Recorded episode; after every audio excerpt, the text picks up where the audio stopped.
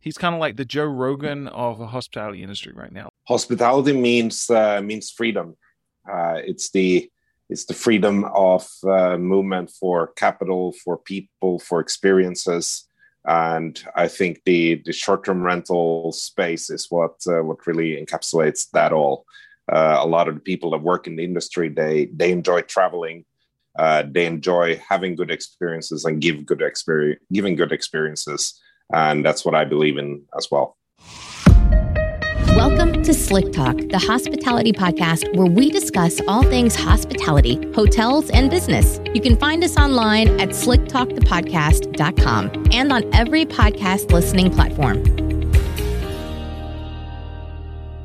In hotels and vacation rentals, the top complaints or issues are noise, garbage, and parking. I may not be able to solve all of your parking and garbage problems, but I could definitely help with your noise problems. And that actually might just help your garbage and parking problems too. So, NoiseAware is the only 100% privacy safe noise monitoring solution that property managers and owners can use in order to ensure they avoid parties and other issues happening at their property. You won't get notified when a plate breaks, but if you have a little quiet get together that kind of gets out of hand, like this, then NoiseAware will give you the peace of mind to ensure that you and your property, and of course, your profits, are protected.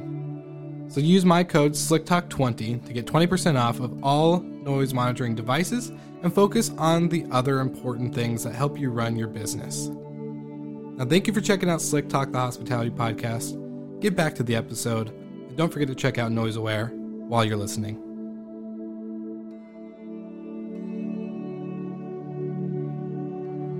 All right, everybody, welcome back to another episode of Slick Talk, the hospitality podcast. I'm your host, Will Slickers, and every week is a special week because we always have amazing guests on the show. And today I'm really excited to introduce the co founder and CEO of HostAway which is a vacation rental industry platform for property managers. It's a leading PMS and channel manager for vacation rentals that was started from scratch. And the co founder here today, uh, Marcus Rader, is here to talk about the journey of building this and currently where we are today in, in the world of hospitality and short term rentals. So, Marcus Rader, my friend, thank you so much for being on Slick Talk today. How are you? Thank you very much for having me. Uh, well, where I'm doing uh, doing well. The industry is recovering remarkably well and at uh, at a fast speed, especially in the in the US. And we're seeing now in our biggest markets that uh, that vaccines are rolling out and people starting to book trips again, and that's that's really beautiful to see.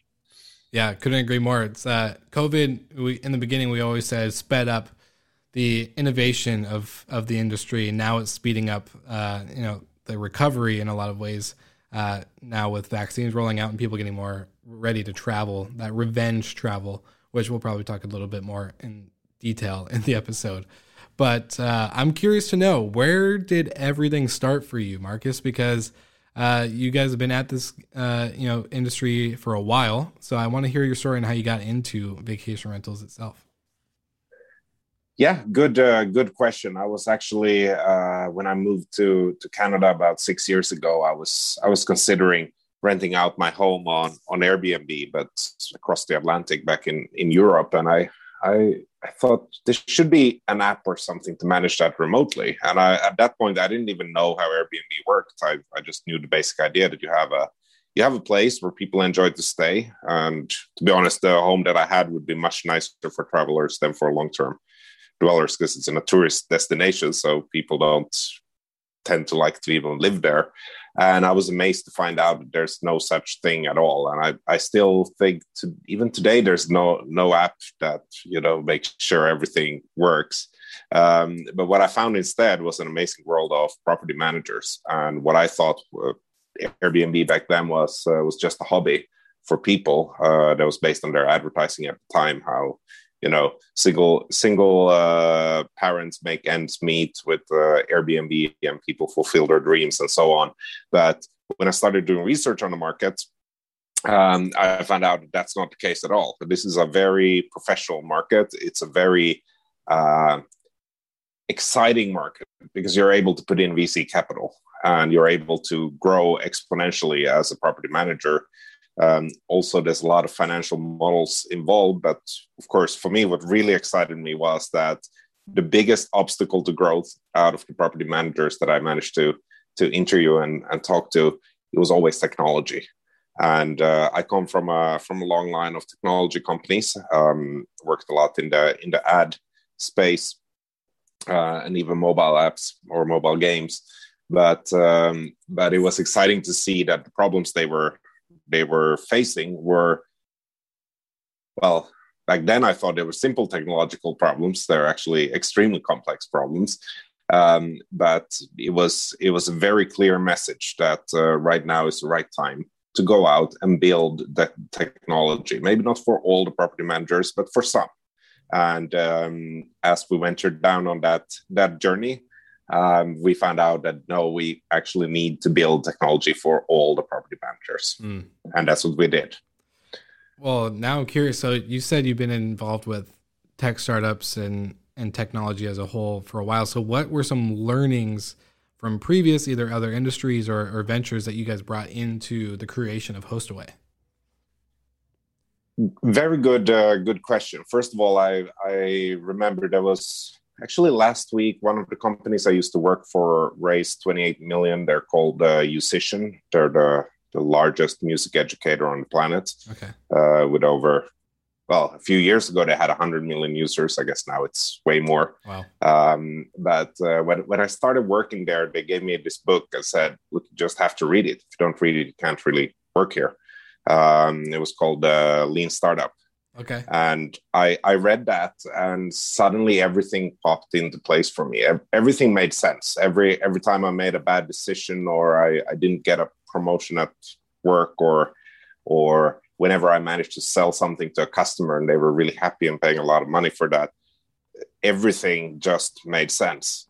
And what I've come to learn after that is that actually all entrepreneurs face exactly the same same challenges. Um, they they all have the same problems, and actually most of those problems are fairly easy to work or easy to solve as long as you're willing to admit that you have this problem and as long as you have the, the necessary network and in many cases capital to solve it. Yeah. But uh, but it's been it's been amazing to see how how you know it doesn't really matter what you do as long as you have a scalable business it has to be something that that can rapidly scale in order to apply principles of scaling and growth um, but um, yeah, that's that's maybe my biggest takeaway is I, I, was able to look back at all the other companies that I worked at and realize that behind the daily work there was there was there were hardworking founders who had mm-hmm. given everything for it, and they had they were all successful, but they had all so many failures in their past. Yeah, and that, that's a good point that you make, and I, I'm gonna bring this up because all my uh, uh, audience and listeners know that I do a pre-chat with every guest, uh, unless I've already known them for a while, or the repeat guests or whatever. Uh, but we do we do a pre-chat for the show, and you and I were actually talking about uh, a, a, fun you know game uh, that we've all known and love from our on our phones. but can you tell us the story of, of Game Fifty Three, as as you like to call it? Um, the, just a story that you're kind of sharing with me behind what uh, what was created as Flappy Bird. Yeah, sometimes um, you have to do new things, and uh, when when you're when, when you set up a company, you always have this idea of what it's going to look like and what people are going to do and what it's going to do and so on. And that I, that idea, that vision, it never really turns out the way you wanted it to because some parts of that, some critical elements, turn out to be unnecessary or dysfunctional and some things you didn't even imagine you need to add them uh, which means you need to go into an area that's completely unknown and uncertain. And usually when you have to do that you fail. And then you try again and you fail again. And you try a couple more times. And there's uh, there's one sometimes uh, when when i speak to to staff members who are de- feeling demotivated when they you know why can't we get this one thing? It should be so simple Mm-hmm. Why can't we get it going? I always tell them about remember game 53. It was um, it was uh, back in uh, in Finland. There was a, a couple of guys who who decided to build mobile games. I unfortunately don't know them personally, um, but they they decided to build a game, and it was it was a great game. It was a fantastic mobile game, but that's not what determines success in the mobile game space. There's really only two things you can do. One is to get a lot of players, and the other one is to get a lot of money. Mm-hmm. Having a good game is not not some means to an end. It's it doesn't.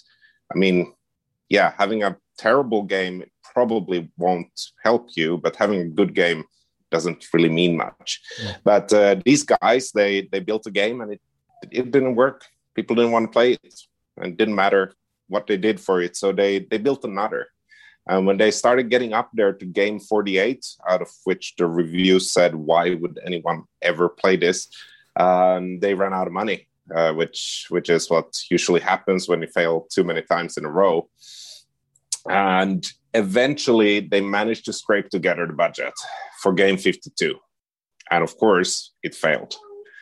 And then game 53 I don't know how they did it, but they managed to build Game 53. And despite having 52 failures in the past, they managed to build the top grossing uh, game of all time called Angry Birds. Yeah, I love that. Uh, and that, that kind of brings back to, to I want to bring it back to Hostaway because for you guys, how, like, I, I guess for your founding story, whether it's Hostaway or even just previous versions of Hostaway, obviously you guys have probably been evolving as the not only the industry but the years have gone.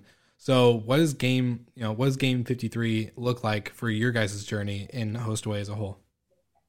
Yeah, there's a, there's a lot of smaller things, but I can name uh, name the, the biggest ones. First of all, we we never intended to build a PMS. We intended to build a channel manager. Okay.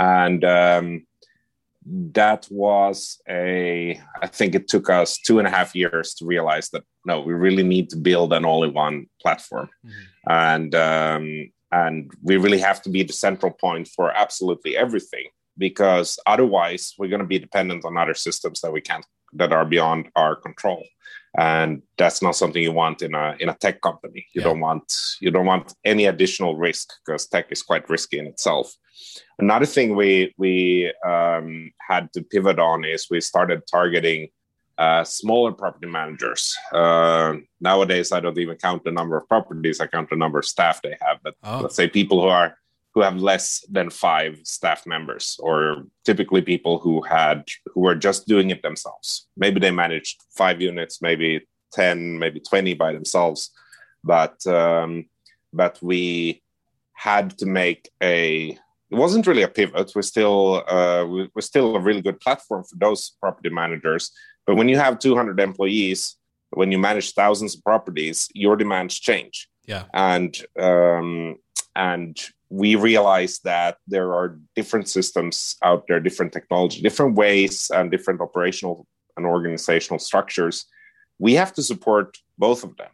And what we actually managed to, to build is a platform that you grow with. Mm. And that's that's very very rare, especially in our industry. There are platforms that are good, platforms that are cheap, platforms that work in certain markets, in certain situations, but to have one that you can use with five properties or with 5000 that's that's quite unique in this industry yeah. and and you guys started out as a channel manager compared to a property management software so you kind of got a lot of the i guess bottlenecks kind of out of the way for a lot of property managers as a property manager myself the the one thing i'm either worried about is my calendar syncing or that uh, my rates or everything else isn't going to the channels correctly um, that's always kind of like the what if, right? The, that what if thought.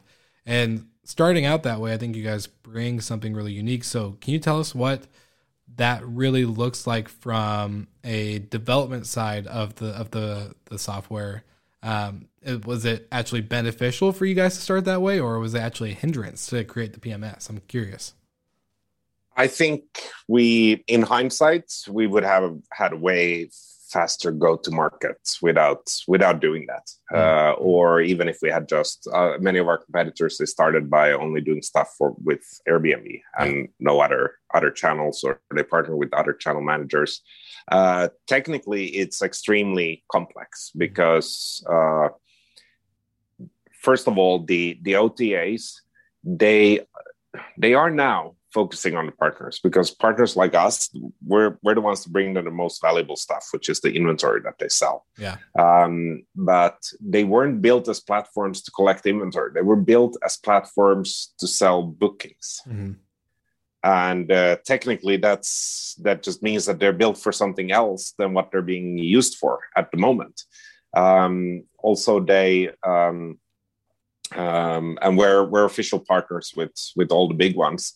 But even then, they have different functionality in different parts of the world and for different target groups. And for different property managers, it works in a different way depending on, on how things are. They also have a lot of manual overrides. Uh, not to mention the, the fact that the, the simple basic functionality you need well, nothing's really basic. All all is quite advanced. We we think it's, it's basic um, sometimes, but then yeah, getting into it, it's not.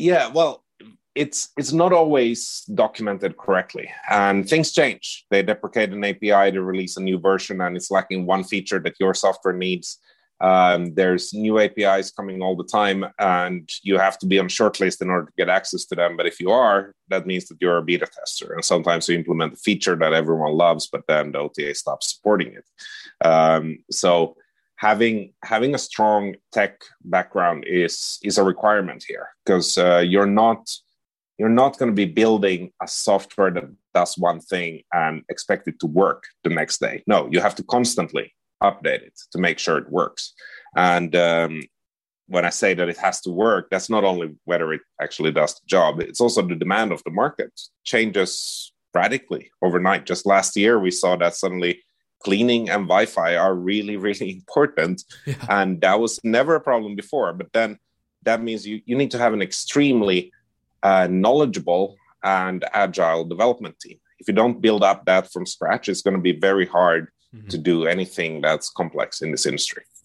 That's a really good point. And uh, I think for a lot of us, I'm not going to even say a lot, I'm going to say for everybody, last year was uh, a, a game changing year in all of our businesses. And I'm curious to know from from the Hostaway standpoint, let's say April 2020 to now, you know, we're actually in, in May 2021.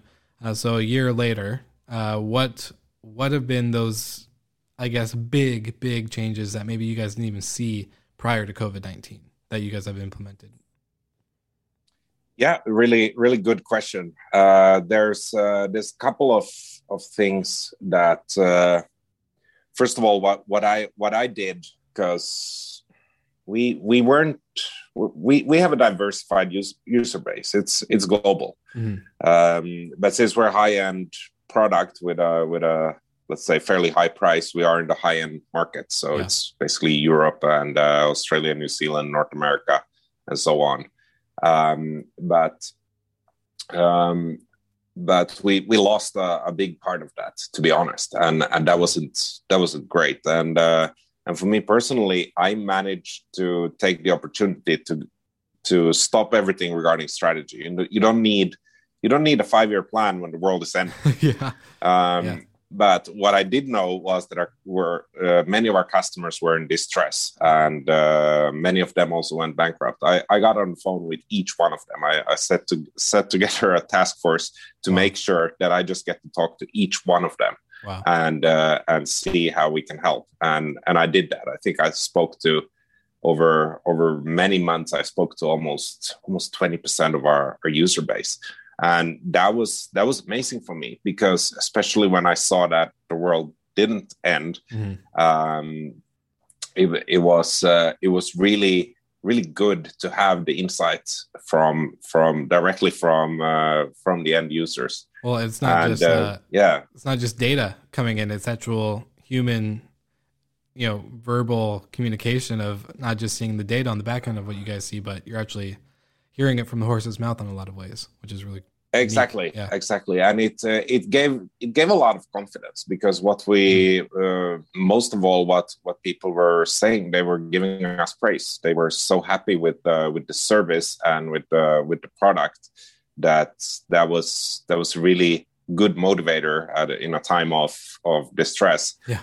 um, but what it what it allowed us to do is is really segment which part of the markets are going to pick up when and uh, what do those people need. So one of the things we did was we we introduced it took we had been planning it for many years but it never really took off until it had to be done. 24 7 support Hmm. and um, and have a really good support team with enough resources in place to actually help anyone. Because when you're a property manager and your business is reliant on a piece of software.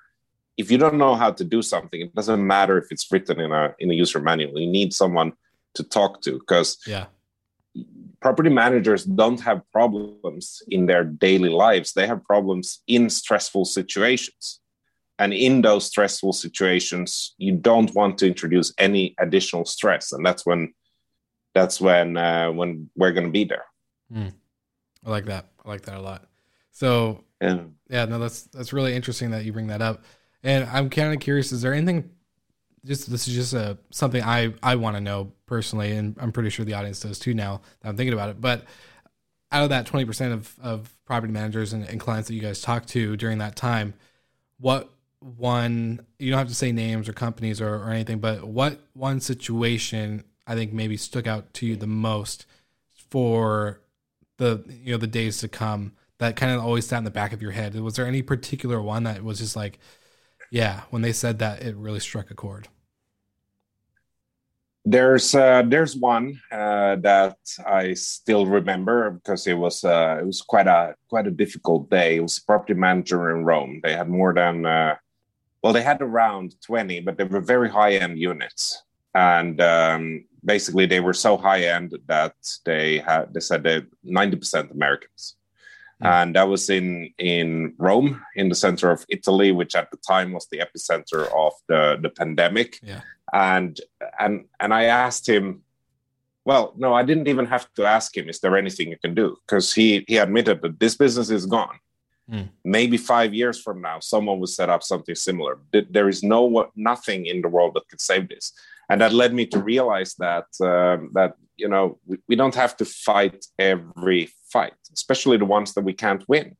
If um, but instead we can fight the fights that we can win. So one of the the great outtakes from that was that we were able to to pretty much stop running in the hamster wheel and instead start focusing on on what are the the core aspects of our product that needs improvement Mm. and say well it's quiet now what do we want this is what we want to build and we we brought it out to the we have been again developing our product faster than anyone in the space uh, since since last March.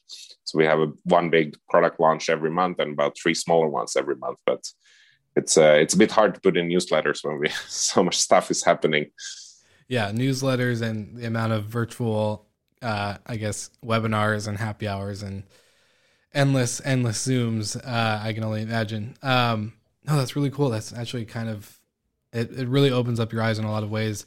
And you actually kind of mentioned so okay i'm gonna actually rewind a little bit. So for your new products and everything coming out uh, one thing that i've been looking at uh, as um, i'm not a developer tech person but i'm a, a very big fan of implementing tech in the right ways in order to enhance the business to focus on the guest experience to then focus on a scalable business that's profitable that you can either exit or sell or or just you know have run and, and make a, a great revenue um, for for your lifestyle or for whatever else.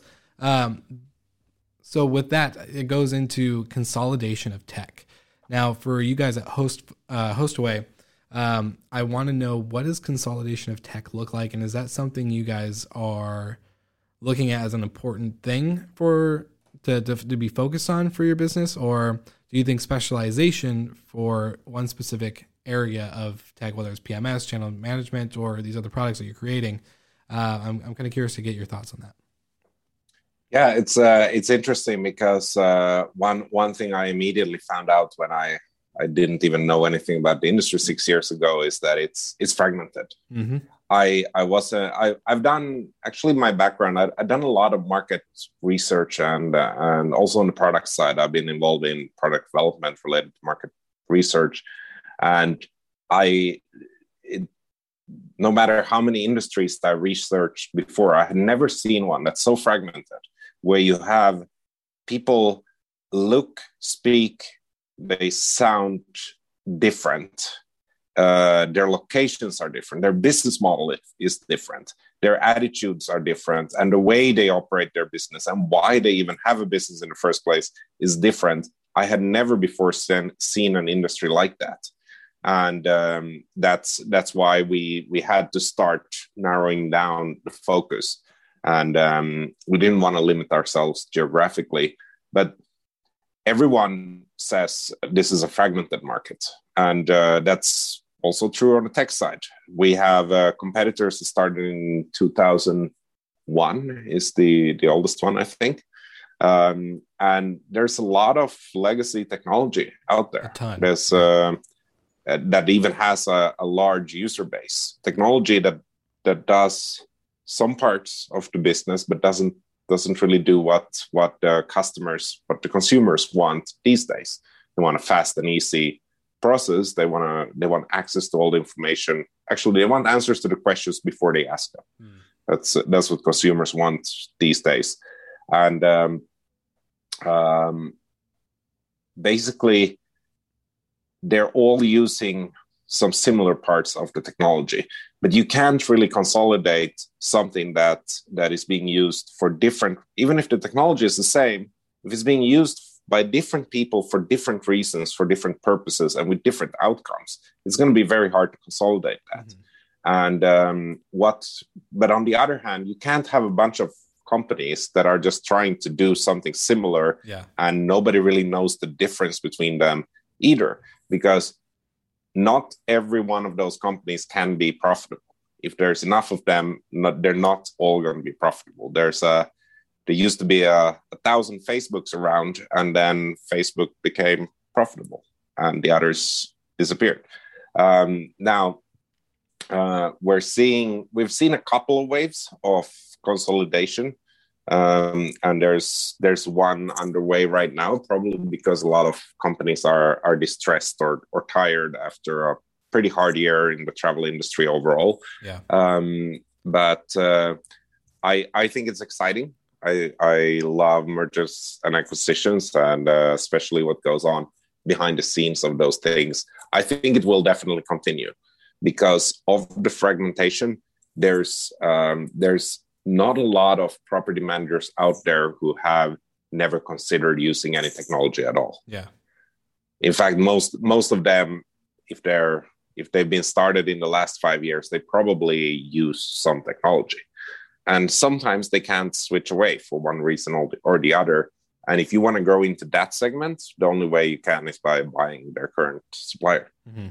what do you okay so this is this is fun. Uh, i'm curious to know what do you what are your predictions? Do you have any thoughts on who's going to consolidate or or anything like that? What are your guys's um what does that look like to you? Do you see any like if you could guess on any unless you know. If you if you know then you don't have to share but I'm kind of curious because I think what you said is is pretty true. There's a lot of different fragments of of softwares and different types of managers that use these softwares um, with a lot of similarities. But then there's always that key one or two features that that manager or that management company is like, hey, we we absolutely need this no matter what.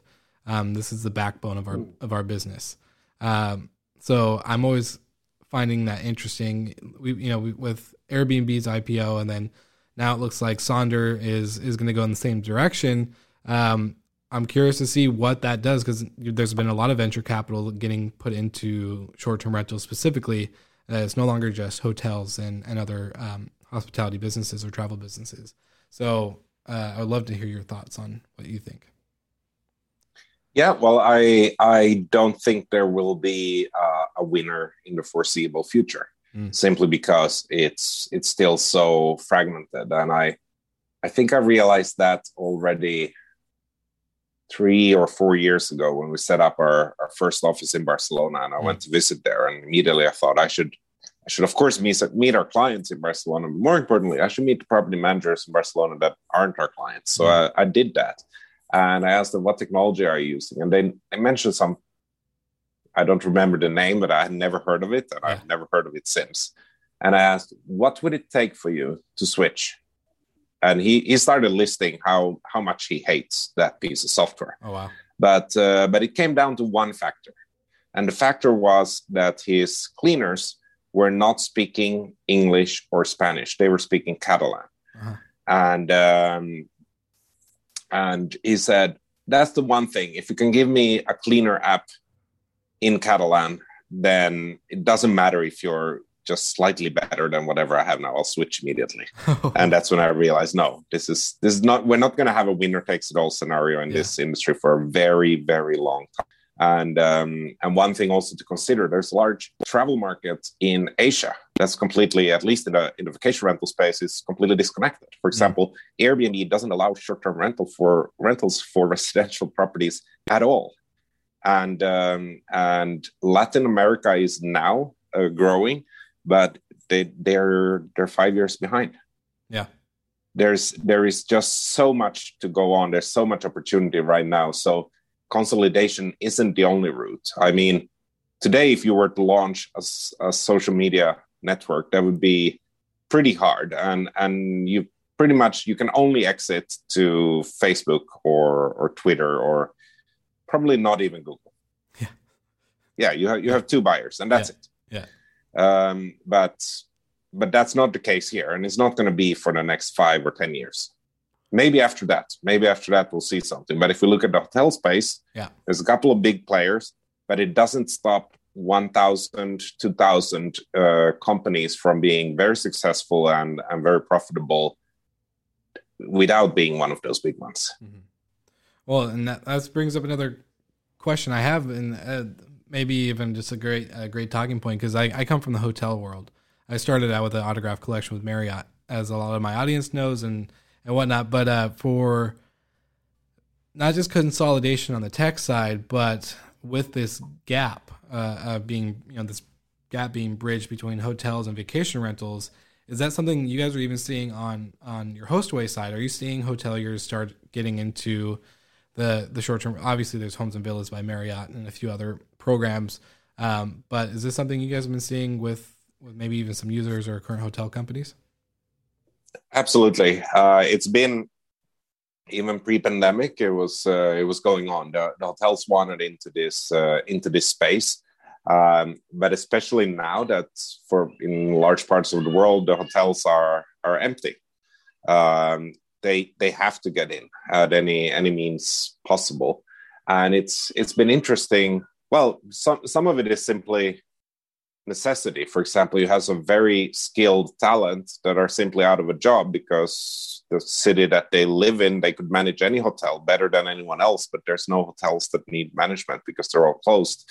Um, we have seen those people get hired by by uh, vacation rental companies instead, mm. and there's there's uh, quite a steep learning curve uh, transitioning from that world uh, into vacation rentals. And uh, we are constantly training our customer success team on how to how to bridge that gap. I mean just to name one example it's the the whole concept of uh, supply and demand is it's the opposite in the two worlds yeah. in a hotel let's say you have a small city with with 200 hotels that's what you have it doesn't take much to figure out that it's fully booked on Super Bowl week. Yeah.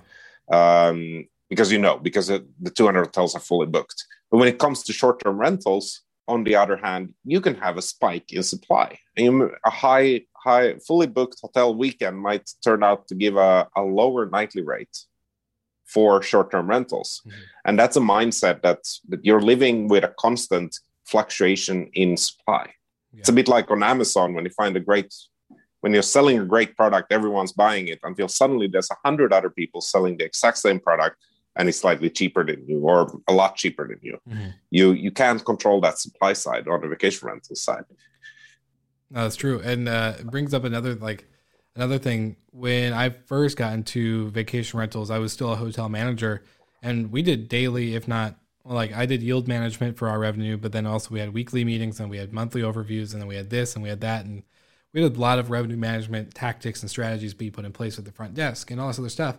And I remember one of the first people and like clients I started talking to was like, "Oh, how are you guys doing your rates? How are you doing your your revenue management?" Like, "Oh, it's, it's X amount of dollars a night. That's it." Like we have obviously a little bit of an influx during the busy season, uh, but it was very nobody was doing revenue management the way that there are with you know now beyond pricing and wheelhouse and all these other uh, products that are doing dynamic pricing. They're keeping up with that supply and demand. They're seeing what's being booked and what's not being booked and how people are booking and what the booking window looks like now and that was just something that wasn't around or wasn't at least talked about or used, you know, I would say four or five years ago.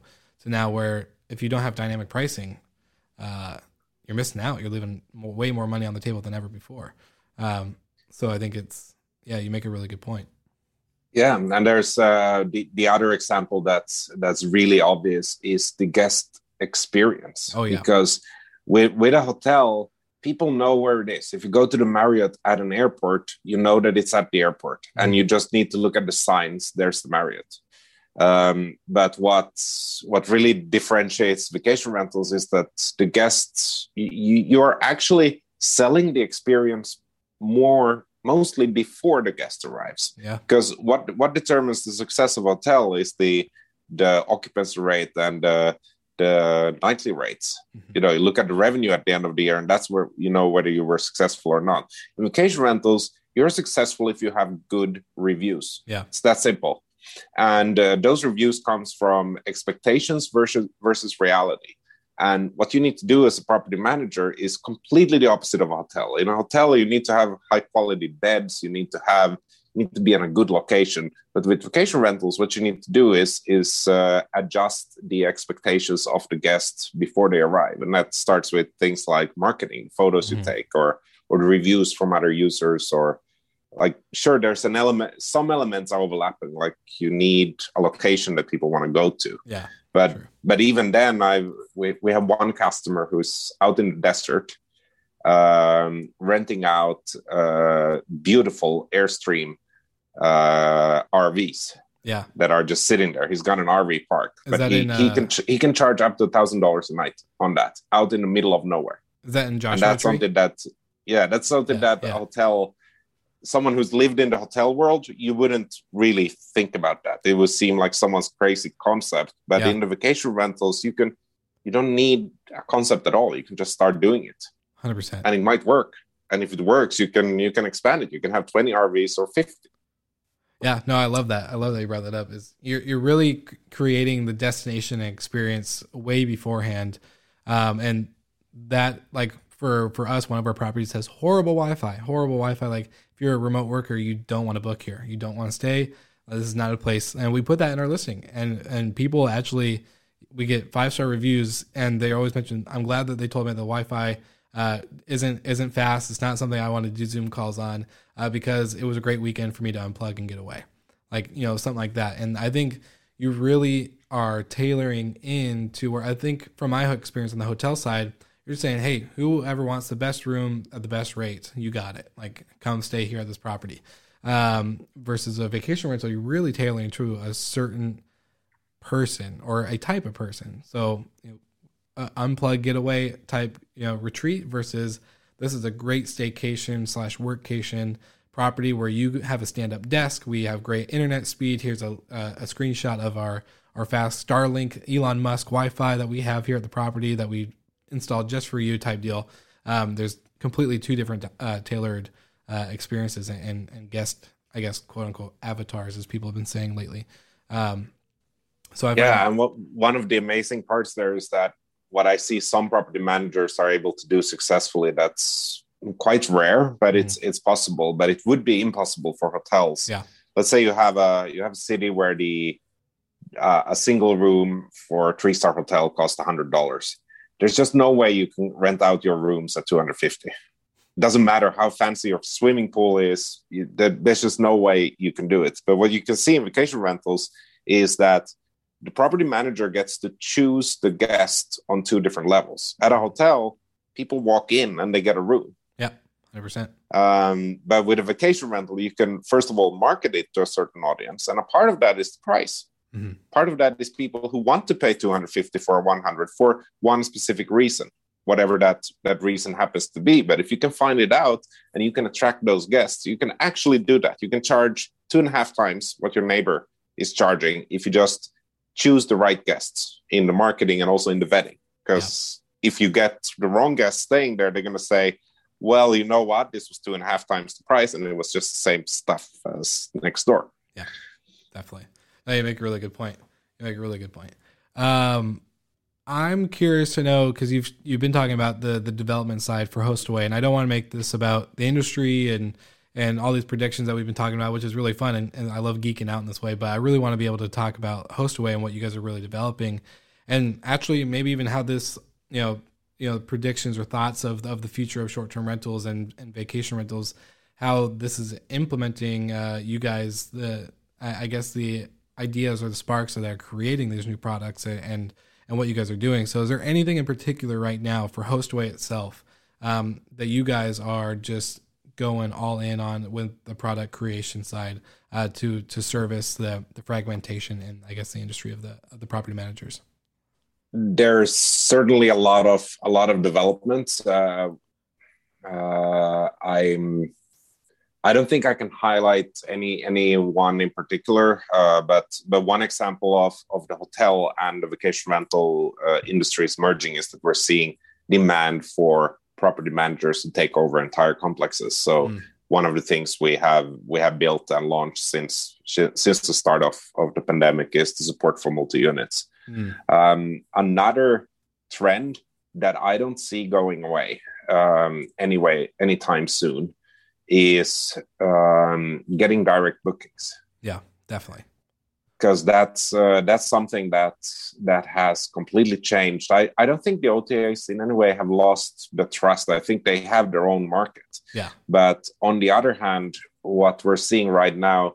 So I always say we're we're in we're in two industries. We're not in the software industry, um, but we're in the travel and in the real estate industry. Mm-hmm. And um, so I, I, monitor the real estate industry very closely. And what's happening right now is that there's a, globally a huge amount of capital being put in. And what the, the end outcome of, of it is, uh, unfortunately, the rich are getting richer and they're going to keep getting richer. But what it means specifically for the hospitality industry is that there will be more people who own more of these vacation rentals, mm-hmm. and there will be fewer people overall that can afford to buy one. Um, and as an outcome of that, people will want to rent. So the demand for for vacation rental properties for rent will also increase because real estate prices are are skyrocketing, especially vacation destinations right now. Mm-hmm. And that's not because of work from home. That's that's just a shift it's not even a shift it's just an acceleration in what would have happened anyways except now it happened in one year instead of five years yep yeah. and um, and as an outcome of that people will want to make sure that they know who they're dealing with because they they may not be able to go to their dream location because it's fully booked. And uh, they may instead want to go with their family or with their friends to someplace nearby someplace they know. And uh, they might reach out through their own network maybe even go in on facebook and find out their their cousin happens to be a property manager near the lakes yeah, two hour drive away and then book that way. Yeah. That's just uh yeah that's that's one example that is there's so much right now so many reasons to book directly yeah. um not even to mention things like cancellation policies, which are a lot easier to negotiate directly with the supplier rather than through a third party party platform. Um, but that being said, the OTA, OTAs are going to do great as well. I mean, the Airbnb IPO was really a boost for the entire industry, and uh, and as Airbnb themselves are saying, they need a thousand more more hosts right now. Yeah, and and that's what our numbers are showing as well. Well, it's good. It's good. The numbers are lining up in all directions. Um, I'm curious. Do you think the trend of drive-to destinations is going to go away, even when international opens up with you know the the rollout of vaccines and everything? My prediction, I've been saying, I don't. Obviously, it's not going to be as high as it is because one of the only options that like let's say people in the U.S. can do right now, other than a few places like you know Mexico, um, and if you I can't remember what else just opened, something else just opened up, but um, but other than like Mexico, you know, a lot of people don't have that option to go to Europe or to go to Scotland or to go to, or you know wherever. Um, so my thought is that it will diminish a little bit when international travels opens, but I still think it's going to be a hot market. Um, something that people have now experienced and tasted and, and felt and is like, okay, this is a this is a good experience. I like traveling, you know, within a five hour radius of my house. It's not as stressful. I can do it more often. Um, I'm seeing my backyard in a different way, type deal. Yes, um, I I can tell you why I think that is drive to destinations are here to stay. Um, the travel industry as a whole, um, so not I mean vacation rentals is a very small part of the travel industry, but the travel industry as a whole uh, it has shifted, it has changed forever. Um, that's because it, it used to be driven by business travel. And for companies that had to quit business travel for a year now, uh, they have either found themselves bankrupt or they have found out that they can conduct business without travel and save a lot of money. Now, what it means for the industry as a whole is that suddenly, even though the, the problem might be gone once we have open up travel, you're not going to have big companies putting back these budgets just to go travel to meet someone to to close a deal when when you have the numbers right in your spreadsheet. They're telling you you can close a deal without meeting these people. Now there are people who will want to travel but that travel will they, they want to travel with their family they want to travel with their friends or they want to travel even alone but they don't want to travel for business and even if they do they're not going to get the budgets to do that so you will have you will see probably uh, just like drive to destinations will continue being strong. What I think will be be a very strong industry is is conventions and uh, mm. and uh, meetings. Yeah, no, yeah, no, that's that's an interesting one. I've I've been looking at the side of like, okay, if you have a team that's national, let's say they're they're all in the U.S. or they're all in Canada or wherever, um, and you have one on the east side, one on the west side, or not one, but you have a group on the east side, group on the west side. No office, everyone's working remote, but then you have the ability, like you said, conventions or other things where you can actually, hey, east side team and west side team meet up at a hotel or a vacation rental that we booked for you. It's cheaper. It's not uh, going to be a huge expense. Um, but it just won't happen as often. Like you said, you don't need to go close that deal every weekend or every Monday to go fly out to a place and you know shake hands and sign contracts. You can actually you know do it less often, but um, every now and then, I think that human interaction for employees or yeah, employers to their employees is going to be something that maybe they'll start doing it like a group travel or I don't even know how to word it, what it would be, but some kind of business travel, but more for the employee's sake, not just the employee to client.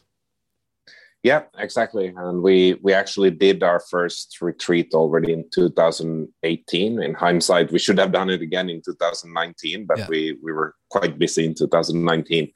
Um, but uh, we we brought everyone. We, we have people around the world employed, and um, and we we brought everyone to Barcelona for a week. It was uh, awesome. it was a great experience and something that I've done in other tech startups as well. But now, especially that we're all all remote, whether we want to or not. Um, we are going to meet up, but uh, I think I'm not at least going to travel to meet individual clients. Instead, I see myself going to a convention, and mm-hmm. if I need to meet an important client, I'll do it online, just like I have so far. Yeah, because it's it's much more efficient.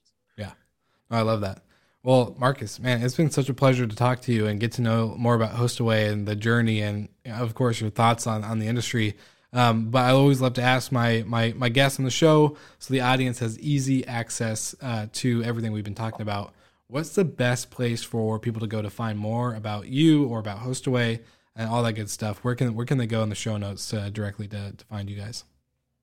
Great, great question. Uh, on the hostaway.com website, we have a blog. We we produce really a lot of good content, and uh, and that would be the number one place. Uh, you can find me on LinkedIn. Uh, you can also send me an email at marcus at hostaway.com. I uh, I tend to pick up on it. So if anyone wants to reach out, maybe you're looking for a new career, um, let me know. Yeah. I'm always open to talk.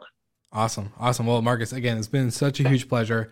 Uh, I've really enjoyed getting to know you and, and, and the company and figuring out, uh, I guess, your thoughts on all these topics. And it's been really fun to kind of geek out a little bit more than more than most. So I appreciate you taking the time to be on Slick Talk. And Slick Talkers, everyone who's listening, you can see every link in the show notes as always. Uh, that will never change. So easy access in the show notes. Go ahead, check it out, and we'll see you guys again next week. Thank you so much for listening. We love your support and want to provide the best we can to all our listeners. So please find us online, social media, and on Spotify, Apple Podcast, and Google Podcast.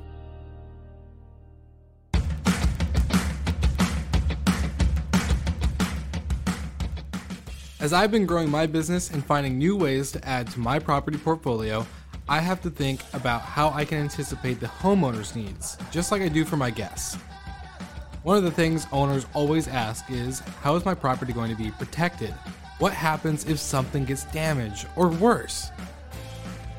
These are valid questions and concerns, and I have an opportunity to address these concerns before they even get mentioned, all thanks to having Safely as part of my toolkit. I can ensure all stakeholders are covered during a guest stay and use this information as a way to grow my business by ensuring my property owners know they can trust that I have them covered. If you're a professional property manager, then you need to get safely in your tool belt so you can focus on operating and growing your business. Thanks for listening to Slick Talk, the hospitality podcast. Now, back to an episode.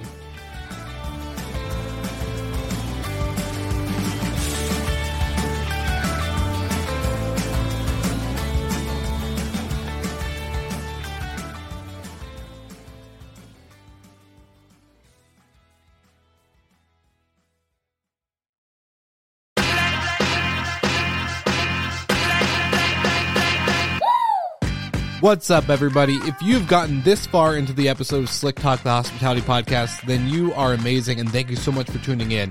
We want to send you two places really quickly. If you can, check out the show notes and click the hospitality.fm link. Check out all of our other shows on the podcast network. And don't forget, if you have someone that you want to hear on the podcast, then fill out the guest fill out form so that way we can get them on the show. Thank you so much for tuning in, and I hope you enjoy another episode of Slick Talk, the hospitality podcast.